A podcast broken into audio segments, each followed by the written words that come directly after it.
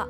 暮らしの設計室クラシングまみです。建築士で片付けの専門家ライフオーガナイザーをしています。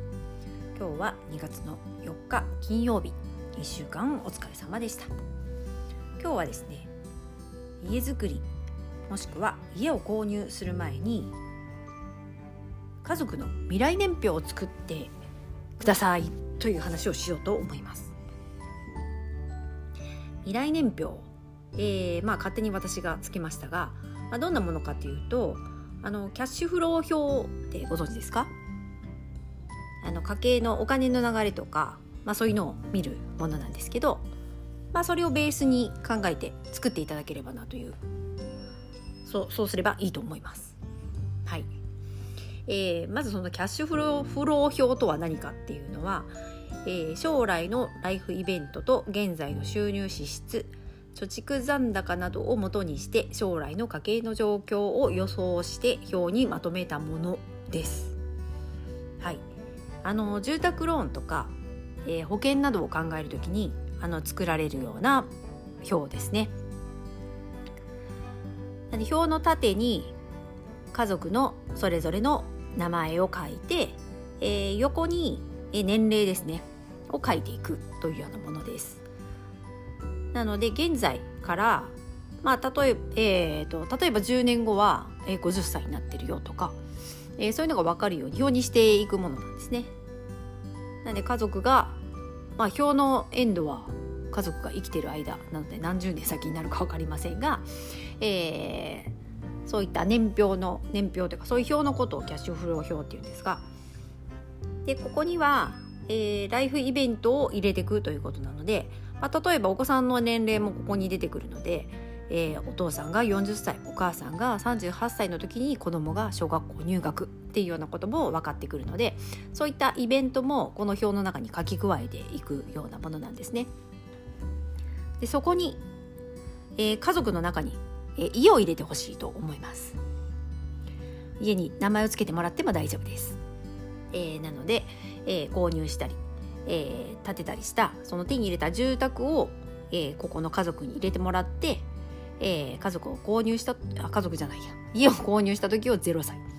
で1歳2歳と家もまあ年を取っていきますので同じように年齢を書き加えていただくというふうです。まあ、これをすると何がわかるかというと、えー、家も本当私たちと同じようにね何十年と生きますので、えー、その間えー、一体家に住む家族がどのように変化するかっていうのをちょっと長期目線で見れるんですよね。えー、家を手にする時っていうのはおそらく現在の生活の不満だったりとか、えー、何かこう足りなかったりとか、まあ、こうしたいという要望を実現するために新しく家を建てたり手に入れようと思うことが多いかなと思います。まあ、そうなるとこう視点がどうしても近くなっちゃうんですよね。今現在の問題を解決するってことにちょっと視点が重きを置きがちになってしまうのでまあもちろんその視点も大事なんですが、まあ、まあ何度も言うように家って何十年と一緒に共にするのでやっぱ少し先のことも見通してどうするかっていうのは考えた方があのー、無駄にお金を使わなくていいかもしれないですしどこを重点的に考えればいいかっていうのもひょっとしてちょっと違う視点が持てるんじゃないかなと思います。あの家を建てる年齢とか、まあ、あの家族そしてお子さんの年齢にもよりますが意外とこう子供と一緒に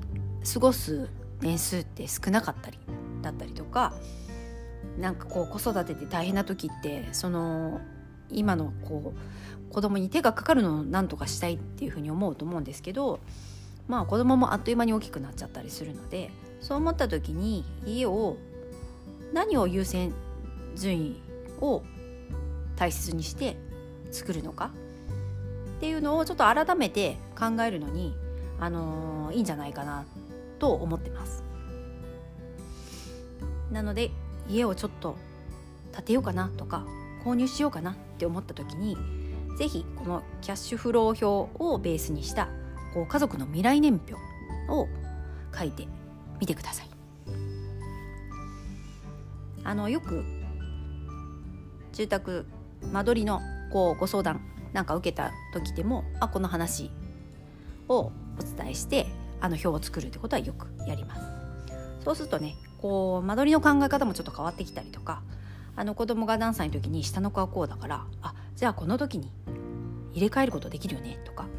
まあ、そうやって部屋数も無駄に作らなくてよかったりとか、まあ、そういう視点も持てますのでぜひぜひあのおすすめです。はいということで家をこう建てようかなとか、えー、買いたいなって思った時にまず家のことを考えるよりもちょっと先にやってほしいことということで、えー、お伝えしました。どなたかの役にな役に立つと嬉しいです。ではまた来週火曜日も、まあ、家づくりのことについてちょっと話してみようかなと思いますので、えー、お時間あったらお聞きください。ではまた。